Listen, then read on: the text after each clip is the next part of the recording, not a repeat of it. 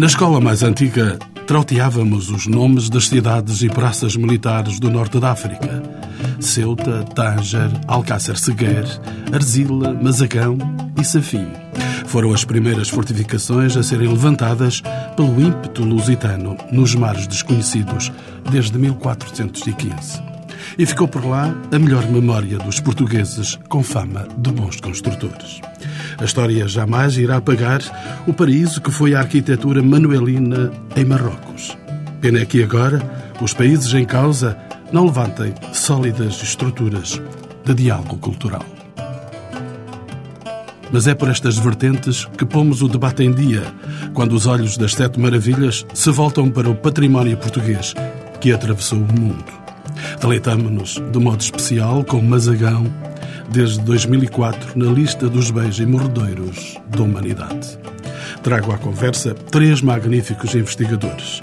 Maria Cardeira, doutorada em Antropologia e especializada em cultura árabe e património de origem portuguesa, desigradamente em Marrocos e na Mauritânia. O arquiteto Jorge Correia, doutorado pela Universidade do Porto, investigador na Universidade do Minho da presença portuguesa no Magreb, integrado no Centro de História de Alemar da Universidade Nova de Lisboa.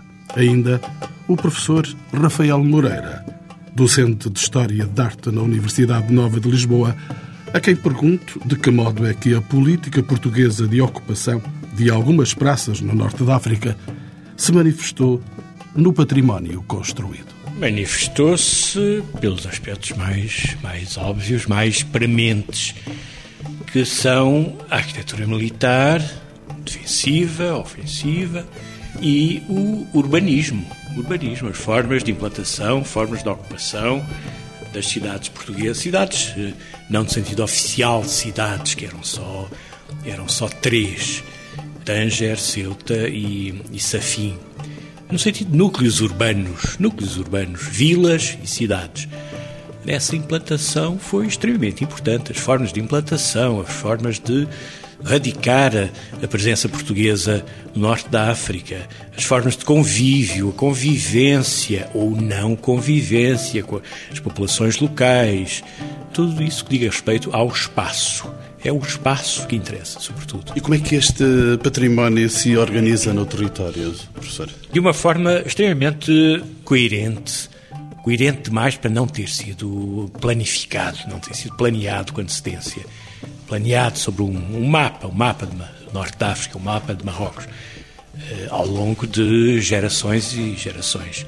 É uma cadeia, uma cadeia de estabelecimentos portugueses ao longo da costa, desde Ceuta, no extremo eh, nordeste, portanto, na, numa das, eh, na entrada da, do Estreito de Gibraltar, até eh, Santa Cruz de Cabo Gué, a atual Agadir, eh, no sul de Marrocos, uma costa, não sei se 4, 4 ou 5 mil quilómetros de extensão, que vai sendo pontualmente ocupada por estabelecimentos portugueses.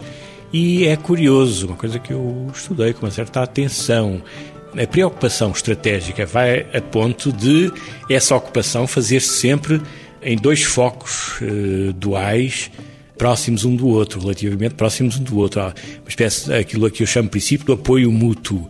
São dois lugares a cerca de um dia de distância um do outro, um dia de distância por mar um do outro. É Ceuta e Alcácer Seguer, é Tanger e Arzila, é Azamor e Mazagão eh, e por aí afora. Eh, o que era isto? Eram locais de vigilância mútua, de apoio mútuo, de recepção de recolha de informações, de fuga, em caso de ser necessário, de fuga. Pronto, um ponto qualquer estava sempre protegido por um outro a cerca de um dia de um dia e meio de distância. Este património tinha uma função específica. Já falamos da sua função militar necessariamente, era uma arquitetura militar.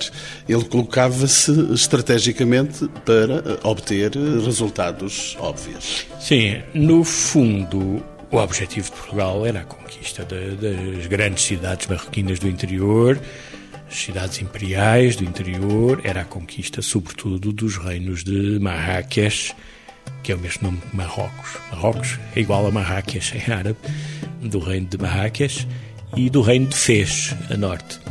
Esse é que era o objetivo último e nunca conseguido, era a conquista desses reinos. O domínio das rotas comerciais. Também, também, mas menos. Menos porque o, as grandes rotas foram desviadas para outros centros e conseguiram escapar um pouco a, a, o comércio do ouro, por exemplo, ouro do, do Sudão. A maior parte dos bens de mais, mais valor foram desviados dos portos eh, controlados pelos portugueses.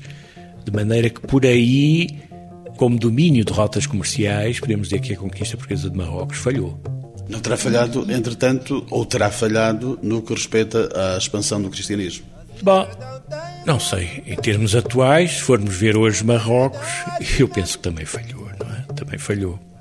Marrocos hoje tem uma percentagem de cristãos mínima e em grande parte provenientes da, da ocupação francesa, francesa espanhola, da atividade dos missionários, em finais do século XIX, princípios do século XX. Mas eh, antes houve preocupação pela expansão da fé cristã também nesses sítios eh, no Norte da África. Ai, claro, claro, claro que houve. Houve conversões, mas, sabe, converter muçulmanos é extremamente difícil, é mesmo arriscado, é mesmo um risco grande tentar fazer missionação junto de populações muçulmanas. Havia muitos, centenas, milhares, dos chamados Mouros de Pazes, Mouros de Pazes, que era uma população local, muçulmana, árabe, berber, que vivia nos arredores das, das cidades portuguesas e que eram pagavam, pagavam um imposto, que podiam comerciar no interior das cidades portuguesas, que entravam, que saíam, vendiam os seus produtos, eram, sei lá, alfaiates, barbeiros, outras coisas do género, mas continuavam sempre muçulmanos. Professora Jorge Correia conhece como as suas próprias mãos estes lugares, habita por vezes por Marrocos, convive, permanece, saberá naturalmente, professor, para a construção deste património houve alguma forma de articulação com as culturas autóctones? Eu penso que a forma de articulação pode ser entendida eh, de duas formas. Uma um tanto perversa é que, de facto, há uma articulação, mas não uma articulação exatamente com a população, mas com o legado herdado, construído que essa população havia deixado nas cidades ocupadas pelos portugueses. E nesse sentido, de facto, uh, os portugueses em menor número, com guarnições militares reduzidas e com meios humanos e recursos financeiros também reduzidos, encaminharam-se para uma estratégia de grande pragmatismo porque a maioria, de facto, destas possessões são cidades pré-existentes, cidades e vilas uh, árabes pré-existentes, onde foi necessário introduzir uma estratégia que normalmente se apelida por atalho e que passava pela redução uh, do perímetro dessas cidades, da superfície dessas cidades, uh, por forma a obter, obviamente, uma cidade sustentável, ou seja, que as nossas forças pudessem assegurar. Claro que a parte escolhida pelos portugueses já existia, já existia com as suas mesquitas, já existia até com partes de muralhas, com os seus banhos, e portanto o que há é um aproveitamento muitas vezes dessas estruturas, normalmente da mesquita para igreja, às vezes dos banhos, por exemplo, a prisão, no caso de Alcácer Seguer, ou até mesmo para, de, de, das muralhas, normalmente para continuavam a ser muralhas e o, digamos, Alcáçova passava a castelo português. E nesse sentido, eu diria que há uma articulação formal, há uma articulação urbanística, mas não há de facto uma cedência em termos uh, estilísticos à cultura autóctone. Não há diálogo com a cultura local. A não ser no aproveitamento dessas estruturas. É verdade que havia fatores a favor.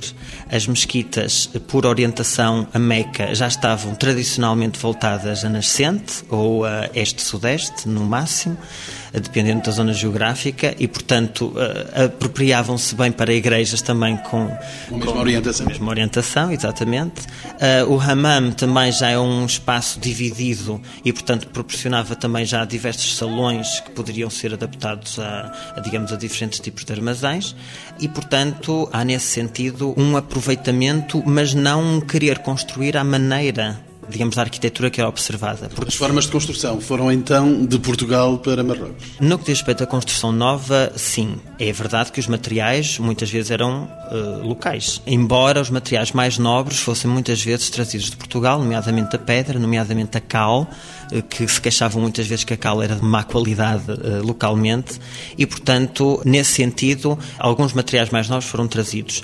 Em termos de formas, as formas, a meu ver, é a continuação de uma cultura europeia, sinceramente. Aliás, em tudo aquilo que é construção nova, se verifica que não há propriamente uma miscigenação com as culturas locais, de índole islâmica ou mesmo uh, berber. Professor uh, Rafael Moreira, quais as épocas que têm uma maior representatividade? Bom, eu antes queria acrescentar um bocado ao que o Jorge acaba de dizer, acentuando mais fortemente aquilo que ele disse no, no que diz respeito ao essencial, é que nós não vemos em Marrocos a utilização de mão de obra local, o que parece extremamente importante. Ao contrário da Índia, ao contrário do Brasil, ao contrário de outros lugares, da Etiópia, de outros lugares, onde vemos utilizar nas grandes construções mão de obra local, mão de obra não especializada, colaboradores, serventes, de pedreiro, etc, etc. Em Marrocos isso não acontece. Porquê, professor? Olha, não, boa pergunta, não sei, não sei.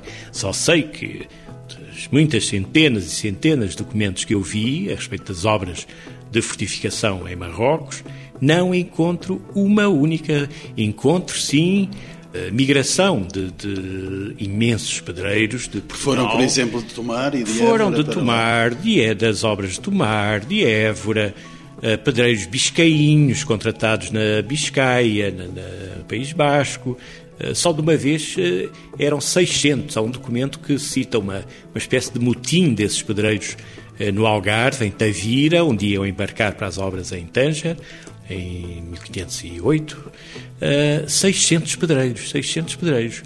E árabes, nem um único. Não aparece um único. Quais as épocas, então, professor, que têm uma maior representatividade? O século XV, o século por excelência da penetração portuguesa em Marrocos, que muitas vezes nós esquecemos, e do qual, infelizmente, nada resta, ou quase nada resta. Restam alguns fragmentos só, porque foi tudo substituído.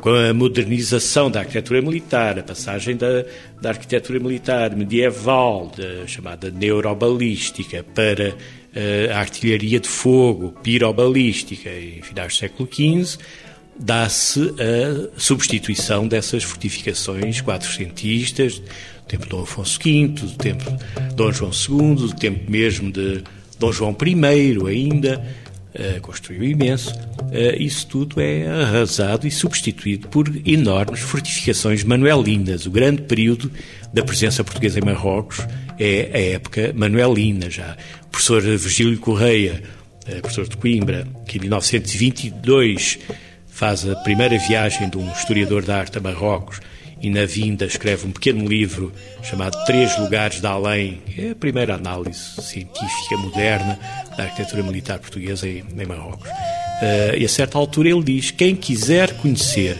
uma fortificação manuelina tem que ir a Marrocos, tem que ir a Safim. E realmente é um paraíso da arquitetura militar manuelina, não é? Depois disso, temos uma belíssima obra, uma obra excepcional em Mazagão. Mas é só. Essa vamos visitá-la dentro de alguns minutos, pelo menos virtualmente, tanto quanto o podemos fazer. Uh, professor um, Jorge Correia, podemos encontrar algum contributo português a nível do urbanismo em Marrocos? Sem dúvida. Aliás, é um tema que para mim é bastante querido. De facto, em termos de historiografia da, digamos, da cidade portuguesa uh, ultramarina, uh, os polos têm-se dividido entre o mundo asiático e o sul-americano, o brasileiro, e de facto, para mim, o norte da África joga aqui um papel importante. E continuando as palavras do professor Rafael Moreira, de facto se verifica que no Norte da África há quase uma continuação do território nacional. Aquela questão da, mão de obra, a questão de não haver casas de câmara e cadeia e, portanto, a administração ser gerida através do governador ou do capitão, mas diretamente vindo do rei. Portanto, há uma proximidade geográfica também que favorece essa ligação ao continente, à metrópole. E nesse sentido, eu penso que no Norte da África, fruto, obviamente, de um esforço de ocupação, essa ocupação passava não só pela sustentabilidade das praças, mas também por uma identificação visual que as novas populações portuguesas e exclusivamente cristãs que viviam intramuros, à exceção de alguns guetos judeus e de um ou outro muro de paz, pudessem fazer, obviamente, das suas ruas, das suas fachadas, das suas habitações. E nesse sentido, existe um esforço de regularização de malhas que, para nós, nesta altura, para os portugueses de então, naquela altura, já eram um pouco estranhas, apesar de, no sul de Portugal, se perpetuarem malhas de tradição islâmica bastante forte, mas de facto verifica-se que no aproveitamento aproveitamento da rua principal para a rua direita, por exemplo, no desatravancamento dos adarves para, obviamente, facilitar a, eh, a, a distribuição das peças de, de guerra. E, em alguns paralelismos que se observam, se justamente nos casos em que os portugueses tiveram a possibilidade de fazer vilas ou cidades mais de raiz, o caso de Arzila, o caso de Azamor e, obviamente, depois o caso fundacional e grande caso de Mazagão, nós verificamos que existem retículas tendencialmente regulares, próximas do retângulo alongado, como se verificam em muitas vilas novas portuguesas também da, do continente. E, portanto, a meu ver, existe não só esse aspecto intramuros, mas mais do que isso, também a marca militar é extremamente forte. E na, no esforço do atalho, existe um esforço de regularização muito forte. Medinas que eram de contorno aparentemente orgânico passam a possuir ângulos retos, passam a possuir grandes segmentos retos, embora com pequenos dentes de serra, obviamente para proteção militar mas em termos de geometria, definindo retângulos, definindo quadrados, e portanto é uma marca que ainda hoje é, aliás, eh, uma característica eh, inconfundível nas medinas marroquinas, que devem o seu estatuto, em muitos casos nestas cidades costeiras, a este exercício português. E portanto, as atuais medinas marroquinas de muitas destas cidades costeiras são as cidades que os portugueses escolheram os bocados de cidade que os portugueses escolheram das antigas cidades medievais islâmicas. Falamos de Erzila, falamos de Tanger, por exemplo, falamos de Safin. Uh, são casos paradigmáticos dessa, dessa situação. E estas construções eram necessariamente acompanhadas, feitas, imaginadas, criadas por arquitetos e engenheiros militares portugueses, já que, como vimos eh, antes, não havia uma participação local direta dos trabalhadores, quer os indiferenciados, quer aos mais que potencialmente pudessem ser categorizados.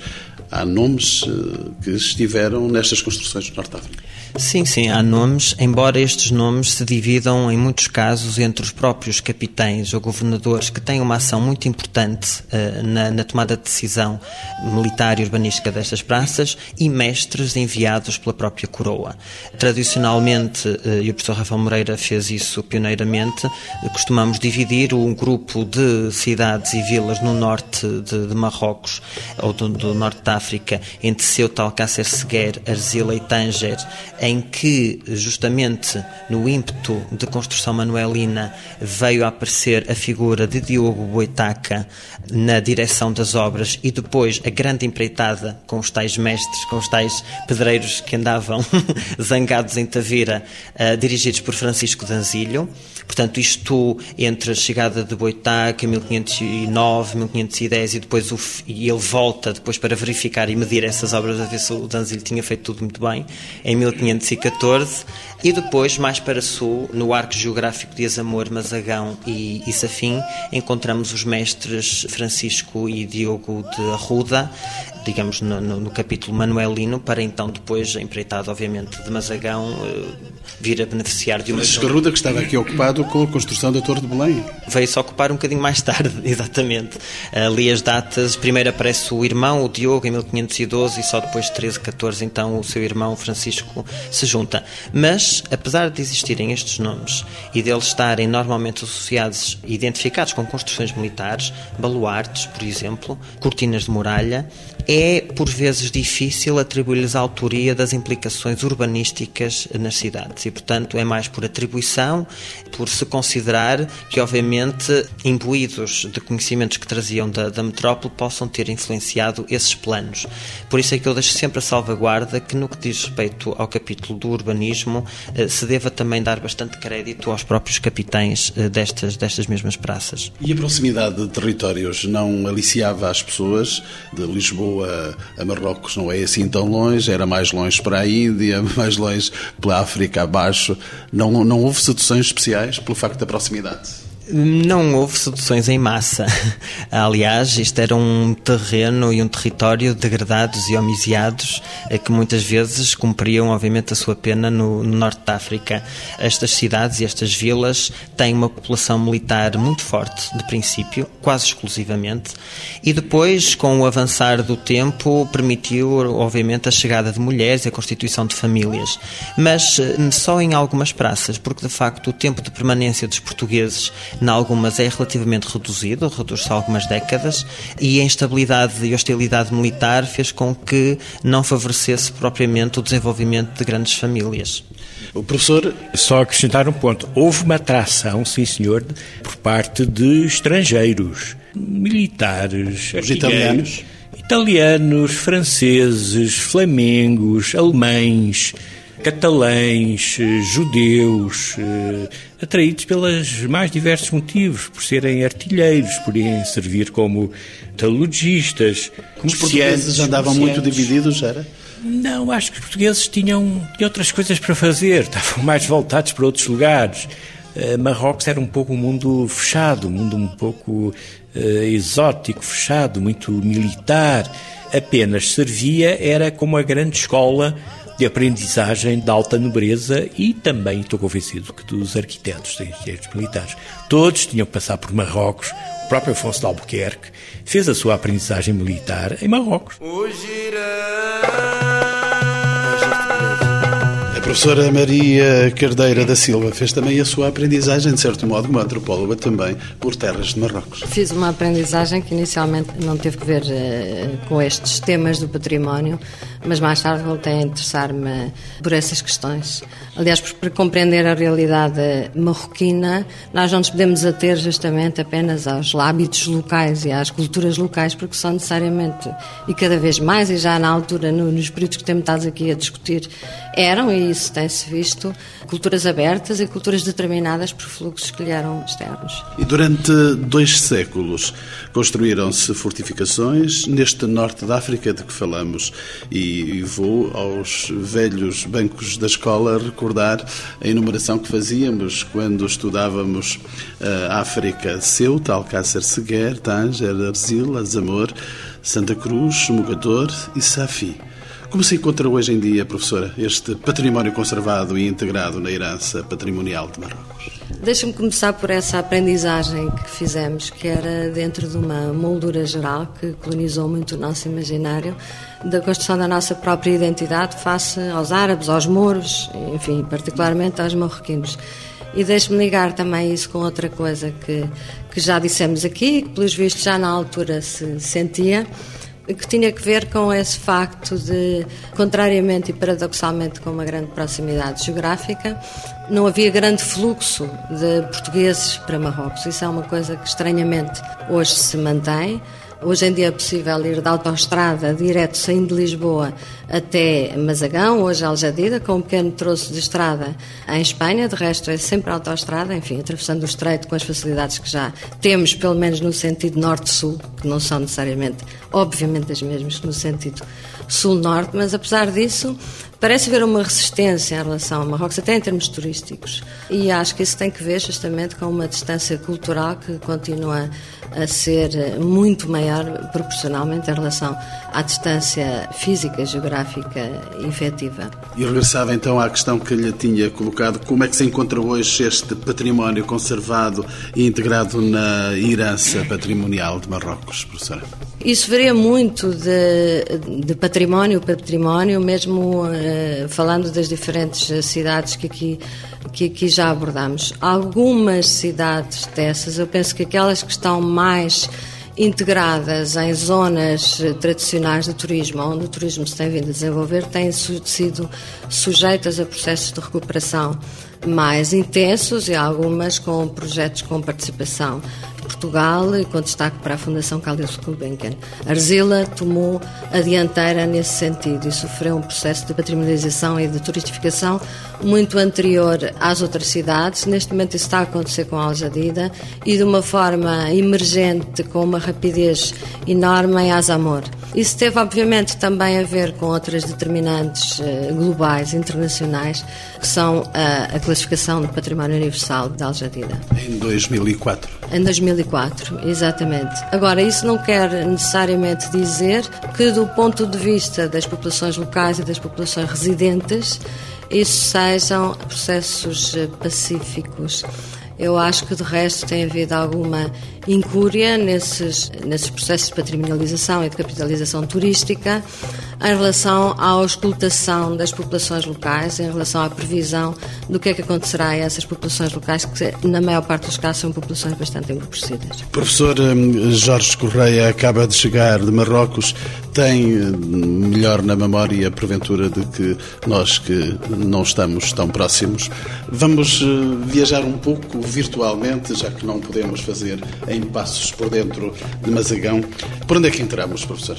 Permita-me só uh, acrescentar algo que, eu estava, estava a achar curioso, justamente a propósito da relação que as pessoas têm com o património, só para, só para concluir, porque de facto recordo um episódio de quando estávamos a trabalhar em Mazagão em 2000 e estávamos, portanto, a fazer o levantamento e a inventariação de tudo o que pudesse ser vestígio português e de uma primeira visita existe uma ermida, a ermida Nossa Senhora da Luz, que neste momento é atravessada por um beco e ocupada por duas casas, restam apenas alguns vestígios, e na, na, na parte de Ardós existia numa das paredes uma janela, uma janela dessa, dessa mesma igrejinha.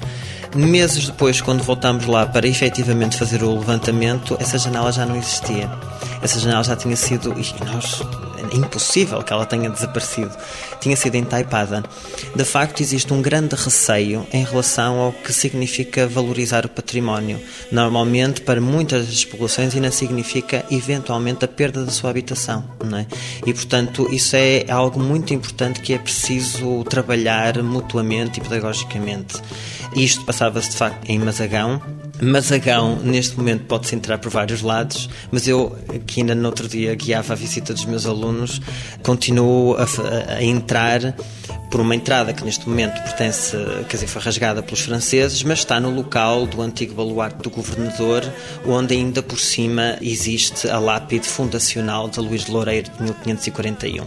E, portanto, entra-se e embatemos na, na mesquita, mesquita que veio ocupar parte do terreiro português. Portanto, é por aí que, e por questões de orientação para Meca, obviamente, torceu a, a geometria, a geometria portuguesa. Mas essa mesquita é original? Essa mesquita é já do século XIX está em parte por cima do, do Palácio dos Governadores. Mas essa entrada à porta da vila no baluarte do governador que daria acesso, portanto, a esse terreiro que distribui para a igreja e que distribui para o palácio, distribuía depois para, para digamos, para o, o, edifício onde está a cisterna. Neste momento não é uma entrada escorreita, uma vez que essa orientação foi pervertida. Mas de qualquer modo, penso que se deve continuar a entrar por aí e daí seguir, obviamente, rumar à geratriz de todo este conjunto, que são os vestígios do Castelo Manuelino, no interior dos quais se encontra, já reformada a partir de 1541, a cisterna portuguesa, que continua a representar o ex-libris, literalmente toda a arquitetura portuguesa no norte da Considerada uma das melhores do mundo uma das mais bonitas. Só para a título de exemplo, no final da viagem a Marrocos faço sempre um, uma sondagem com os alunos dos highlights e a cisterna, não sei se por questões nostálgicas ou talvez ter sido os primeiros edifícios que eles entraram, continua sempre no, no top. É de facto um, um, edifício de grande beleza, tão bonita, tão bonita é, que tem gerado polémica para a sua função original. E, portanto, a visita deve começar aí para se perceber como Mazagão surgiu através daquele castelo quadrangular dos irmãos Arruda e depois o todo o processo, não só de transformação desse castelo, que vê os, entre as suas torres construídos salões que ainda existem, abobadados em cruzaria de ogivas, a construção da grande cisterna no interior, vestígios ainda da Igreja da Misericórdia e da prisão, e depois então caminhar, por exemplo, para a porta do mar, mas a verdadeira, não é? A mais pequenina, que é ocupada por uma, por uma padaria. Porque outra não é verdadeira? A outra não é a verdadeira Porta do Mar, aquela grande que, que, atualmente nós vemos lá, não é a verdadeira Porta do Mar. Os portugueses jamais se lembrariam de fazer um convite ao inimigo com aquela dimensão para o interior da fortaleza. Questões militares, evidentemente. Agora, por questões turísticas, está mais aberto. É, mas à esquerda recomendo e para além da porta tem pão muito bom também. Pão árabe. Sempre excelente. E a partir daí perceber então o contorno do que é aquela impressionante fortificação moderna, não é? Levantada pelo João de Castilho e depois regressar à cidade, a regressar à vila, melhor dizendo, e percorrer um urbanismo que quase que ainda pode ser percorrido com uma planta do século XVIII, tirando alguns becos que foram uh, acrescentados ou ruas cortadas, está praticamente lá todo o plano português e por entre esse, esses ângulos retos tão estranhos muitas vezes às medinas marroquinas, encontrar, por exemplo, a Igreja Nossa Senhora da Assunção, renascentista, ou os vestígios de Nossa Senhora da Luz ou Nossa Senhora da Piedade, por exemplo, que mencionava há pouco. Professor, quando entra em Mazagão, o que é que vai ver, inevitavelmente? Bom, quer se queira, quer não se queira, vai-se ter sempre a cisterna, é inevitável. Beber água fresca da cisterna. Mas eu, em relação à cisterna, eu tenho, tenho uma série de, de ideias um, um bocado contrárias à opinião geral. Primeiro, em relação ao simbolismo que a cisterna representa. A cisterna uh, tem uma fortíssima carga simbólica. A cisterna é a Eucaristia é a água ou vinho rodeado pelo pão, é, porque João de Castilho transforma o pátio de armas do castelo manuelino em interior da cisterna, plantando não sei quantas colunas, cobrindo com uma abóbada magnífica, etc. Para a sobrevivência. Para a sobrevivência, claro, para a sobrevivência física da água, para terem água potável, terem água potável, mas que no plano simbólico transfere-se no vinho de Cristo, vinho da Eucaristia. E constrói à volta dessa, das muralhas dessa cisterna quatro, eh, aliás três, grandes armazéns que serviam como depósitos de trigo.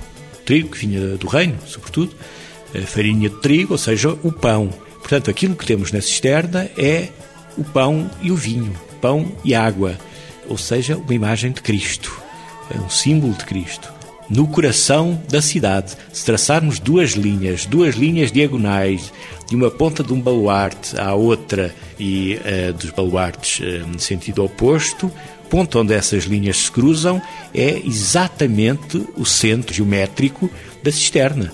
Portanto, não é por acaso que isto acontece. Depois, ainda em relação à cisterna, aquilo que nós hoje vemos quando supostamente vamos à cisterna não é aquilo que se via no século XVI. Aquilo que nós hoje vemos é o interior da cisterna. Um lugar onde ninguém ia. Um lugar onde ninguém ia. Ninguém foi habitado pela água. A não ser eventualmente, caso caísse alguma coisa lá dentro, caísse um, um cão, um animal. Pronto, havia uma portinha com umas escadas por onde se descia, entrava-se na cisterna, com um pau, lá se puxava o, o animal, o cadáver, mas era um facto extraordinário. Ninguém ia ao interior da cisterna, tal como hoje ninguém vai ao interior de um depósito de águas. Não é? A cisterna era o terraço superior. A cisterna era o terraço que cobre a cisterna chamada hoje cisterna, e onde havia bancos onde estar, que é um facto extremamente português. Por exemplo, recordo a, Domus, a chamada Domus Municipalis de Bragança, é exatamente a mesma coisa, é uma cisterna ali debaixo daquela, daquela Domus Municipalis de, século XIII de Bragança, está uma cisterna com os bancos à volta do terraço, onde as pessoas se sentavam, onde se reunia-se a Câmara, onde se faziam julgamentos, etc. Era o grande espaço público, era o espaço público por excelência. E era um espaço alto. Isto é que eu penso que é importante na Cisterna de Mazagão. É um espaço cívico, de encontro, de passeios, pronto, um lugar de estar e ao mesmo tempo um lugar de ver, onde se tinha uma visão mais distante, via-se o mar, via-se o horizonte. Portanto, era um lugar de estar, onde as pessoas se reuniam. Era o grande ponto de reunião da Praça de Mazagão, era a cisterna. Professora Maria Cardeira da Silva, Já viajou próximo desta cisterna, necessariamente? Eu já fui várias vezes à cisterna e acompanhada por vários grupos e observando os comentários dos vários grupos. E de facto achei muito interessante essa intervenção do, do Rafael Moreira, porque nós pensamos sempre um património como uma revisitação do passado, não é? E de facto não é uma revisitação do passado, é uma visita ao passado com olhos do presente. E nós estamos a olhar para coisas que na altura não se olhava, justamente. Mas eu não acho isso necessariamente mau, eu acho é que é, há que aproveitar essa, essa possibilidade para fazer reconstruções do passado que sejam úteis uh, ao presente. Concretamente, Mazagão, para si, o que é que poderíamos retirar de Mazagão? Poderíamos usar, uh, certamente, até sem as descurar e até com alguma, introduzindo alguma ironia nestes percursos que os, que os turistas fazem, pensando que as antigas portas do mar são aquelas porque têm uma, visita, uma vista muito mais panorâmica, que são boas para, para fotografias, mas a, aproveitando essa atração justamente para aí colocar uma informação mais detalhada e mais autêntica em relação às verdadeiras uh, portas do mar. Portanto, não ir contra necessariamente essas tendências naturais dos turistas e aproveitá-las para lhes dar um sentido mais literal da nossa própria história. Mas de facto acho que não devia esgotar-se aí de maneira nenhuma o aproveitamento patrimonial nem turístico de Mazagão. Devia-se justamente explorar aquilo que a Mazagão oferece no sentido da possibilidade de um diálogo cultural, que eu acho que se deve sempre inscrever onde há espaço, onde há espaço para isso. Eu há pouco falei de alguma tensão entre as populações eh, residentes e, e, todos estes processos. Não há uma tensão específica em relação aos portugueses, pelo contrário. E eu acho até que os portugueses e o património de origem portuguesa têm um, é um local muito privilegiado para o estabelecimento de relações políticas e sociais e económicas frutíferas, porque Portugal tem uma posição na história suficientemente recuada para não ativar relações de tensão, como por exemplo o património de origem francesa ou o património de origem espanhola possa ativar. Muito embora o nosso património até se tenha sido mantido. E... Professor Rafael Moreira. Ainda hoje, eh, em conversa com qualquer marroquino, eles dizem, porque vocês, colonizadores, colonialistas, imperialistas, e aí param e pensam um bocado, bem, eh, os portugueses realmente não foram colonialistas. Os espanhóis e os franceses, sim, os portugueses não. Esta é uma enfim, eh, um cuidado que os marroquinos sempre têm hoje em dia em relação aos portugueses. Outro ponto que eu acho altamente favorável à, à presença portuguesa hoje em dia, à presença eh, cultural portuguesa em Marrocos, é a extraordinária fama que os portugueses deixaram.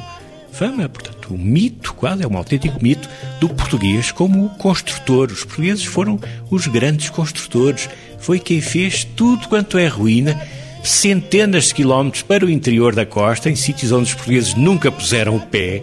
Qualquer antiguidade, qualquer ruína, ah, isto é português, isto foi feito pelos portugueses.